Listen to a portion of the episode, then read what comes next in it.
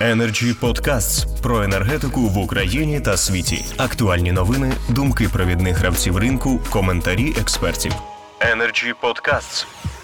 Тепер запрошую до слова е, Олександра Пасічника, заступника голови правління Асоціації постачальників енергоресурсів. Прошу. Доброго дня, шановні колеги.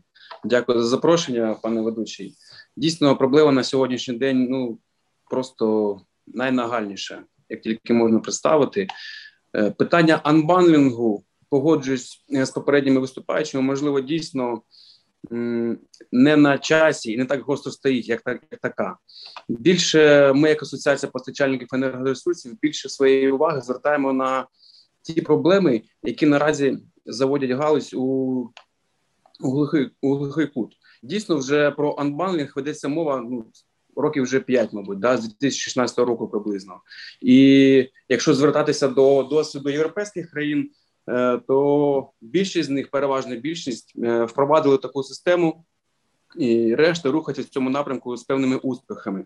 Ми вважаємо, що в далекій перспективі перспективі для України це так само е, наш шлях, але не сьогодні. Сьогодні ми вважаємо найактуальнішою проблемою це заборгованість підприємств ТКЄ.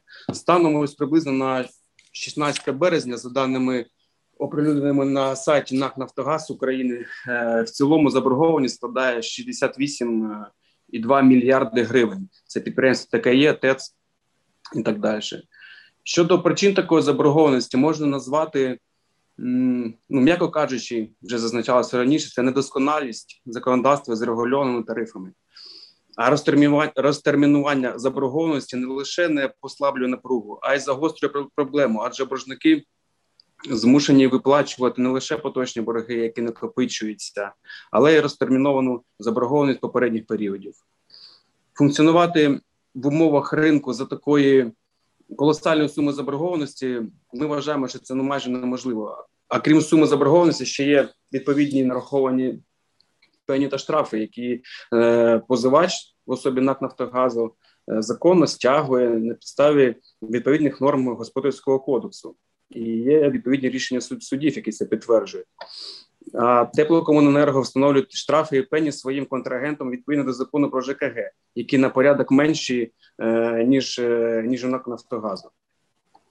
Так, є закон України про теплопостачання. Він встановлює конкурентні засади у сфері теплопостачання.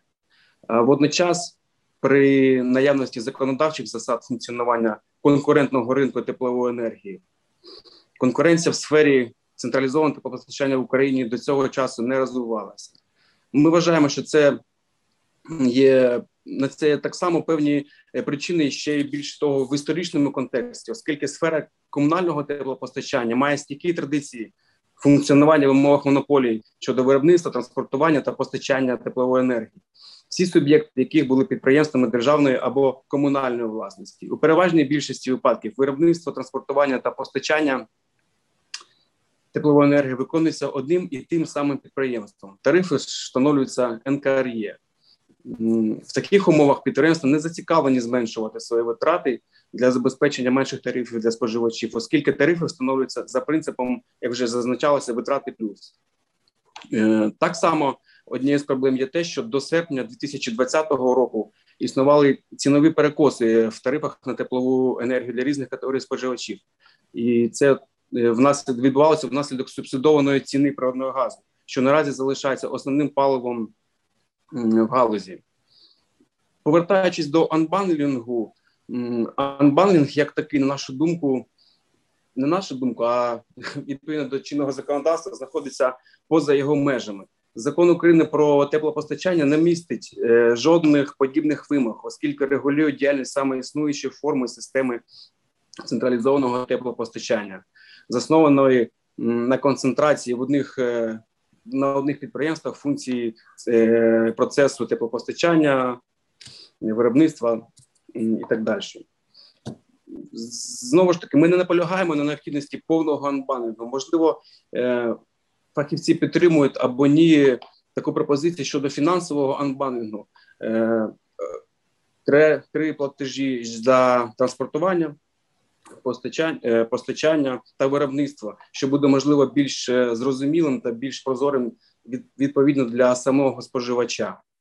Тобто, поєднання всіх цих перелічних факторів ми вважаємо, що створює наразі суттєві перешкоди і несприятливе середовище для виникнення конкретного ринку та появи незалежних е, незалежних виробників теплової енергії на, на ринку. Дякую. Дякую, пане Олександре. Від представника асоціації ми почули також історичну перспективу, глибшу ніж е, навіть у Олексія Кучеренка. Тим часом Олександр Олексенко хоче зробити ремарку. Будь ласка. Ще доповню е, розмірковування. Дивіться, е, підприємства комунальної теплоенергетики, вони е, у нас навіть в статуті записано, що основна мета це забезпечення населення якісними та за мінімально можливими можливою вартістю теплопостачання споживачів, тобто не отримання прибутку, а іменно саме забезпечення споживачів тепло, теплоносіїв. А, а, а тепер давайте уявимо, що з'являється якийсь альтернативний надавач теплової енергії постачання. Це приватний підприємець, мета якого заробити кошти. Ну, це зрозуміло, це прийнятно, це е, нормально. А, але е, от досвід минулого року е, нам вказує, е, в Полтаві було таких е, постачальників теплової енергії, насамперед е, бюджетних установ 5. Коли почала знижувати вартість природного газу, то четверо з них відмовились від постачання е, своєї теплової енергії. Ну, це зрозуміло. Вони е, мали високі е, ціни на деревину і мали більшу собівартість. Е, і що в цьому разі робити споживачу? Е, насамперед, бюджетному проведення тендерів та інші заходи. А якщо це трапиться не там через е, рік, два, три після введення нових потужностей, а через там 5-7, а, підприємство комунальне не матиме коштів для е, утримання своїх е, генеруючих потужностей.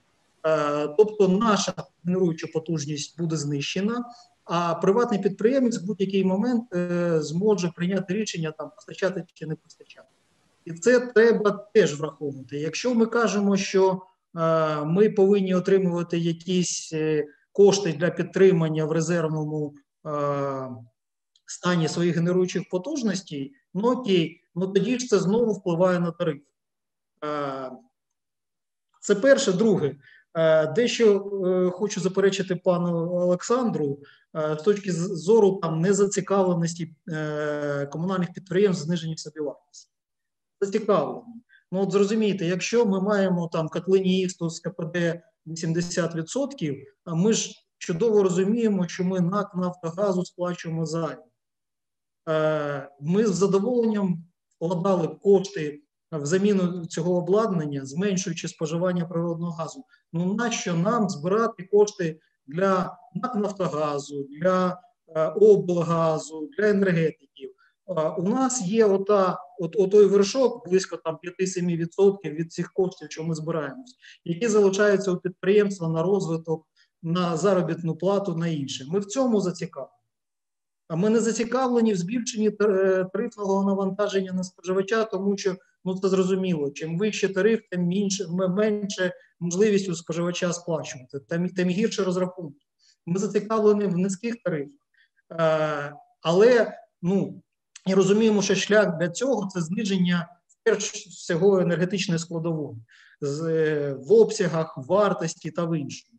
Тому так, зацікавлені, але на жаль, е, нормативна база не дає можливості нам цього робити. І тому ми вже неодноразово підіймаємо питання там стимулюючого тарифоутворення. Оце якраз е, той інструмент. Ми, ми не просимо кошти. Ми кажемо, дайте нам інструмент, який дасть можливість нам залучати інвестиції, е, міжнародні, внутрішні там е, якісь, і робити модернізацію, знижувати е, собівартість виробленої продукції. Energy Club. Пряма комунікація енергії.